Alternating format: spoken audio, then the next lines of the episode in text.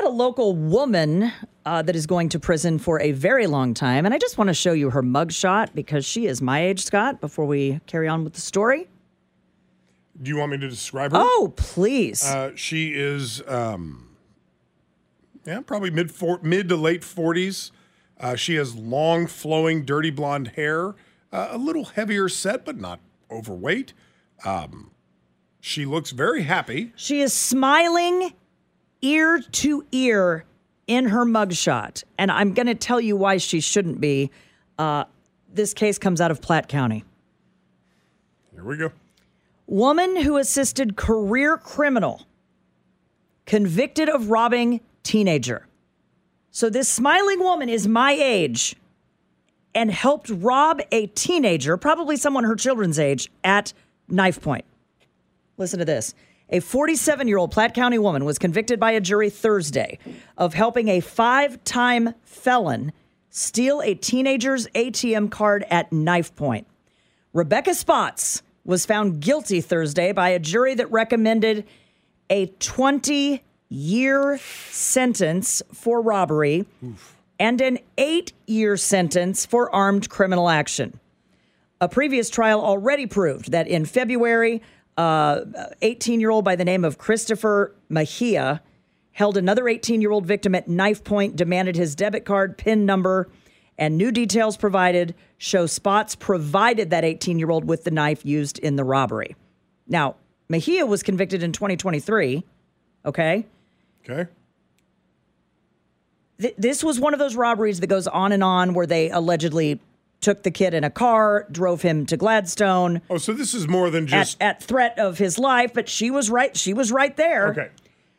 While Spots retrieved the money, uh, this Mejia kid held the victim at a house where the robbery occurred and continued to threaten him.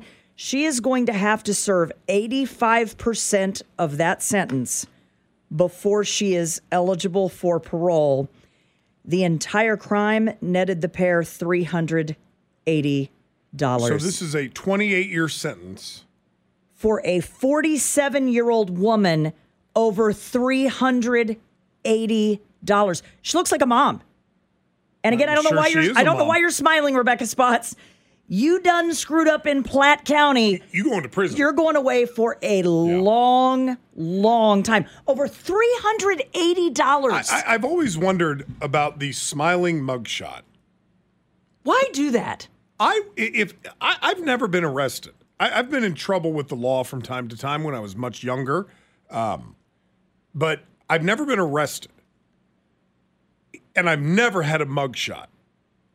If if ever some police officer said, "I need you to go stand over there," okay, Turn me here. sideways. I need you to go stand over there where the, where it's got all these inches, so we know exactly how tall you are.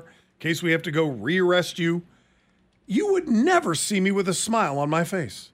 No, I don't feel like I'd be smiling at I mean, it would. This would be my face. She's smiling like you just rang the doorbell and to say trick or treat. Oh, hi, honey, come on in. Would It you like to buy some pride. Would you like to buy some Girl Scout? co- Uh, You know what? I would. I would. Hi, young lady. Come on in. I mean, I can think of a few select scenarios where smiling in your mugshot would make sense. Name one. Oh yeah. Uh, you are the victim of years and years of domestic violence and finally do something about that domestic violence. Something to defend That yourself, lady better maybe. be smiling. You probably wouldn't be arrested for that. Yeah, I'm You not gonna lie. would. The, the guy that stole the house on the truck bed. Okay. Now I would. He better be smiling Come and get me. Woohoo! Woohoo! That's what we do up here in Excelsior. because that's what Excelsior does. We send him to jail. what a story. Now, My all right, fine, fair point, fair point. If I'm the guy driving the stolen double wide, Under the mugshot, I would want a sign that just said, "Well, I tried." I did it. you got me. yeah, on that one, I would probably smile. Does that one even need to go to court? No, but on a lady like this, where you are going to prison, Yeah. for the next 28 years of your life. So Yep. she's, you said she's 47. Forty-seven. So she will get out of prison uh, if she f- serves her full term, 75. So she'll probably get out when she's 60. Got to serve eighty percent. Yeah, so she'll get out when she's 68. Uh, there is no smiling going on. You're going to spend your 50s and your 60s in prison. Yep. And what do you do? You smile. Looky here. I did it. Uh, we're going to do Festivus Friday coming up right after the 5 o'clock news. So, in about an hour and 15 minutes, the airing of the grievances. Make sure you're tuned in for that. This is our final day. In fact, we're down to the last two two hours for Coats for Kids 2023. If you can help, we could really use it. Our donations are down a little bit this year, and the need in Kansas City is incredible. You, you know that the weather today is extremely cold, and there are kids in our community who do not have a warm coat to wear when they go to school. If you can help, and we've been doing this for years, if you can help, go to kmbz.com, click on the Coats for Kids icon, and that'll take you to a safe and secured website where you can make your donation. And thank you in advance for anything that you can do.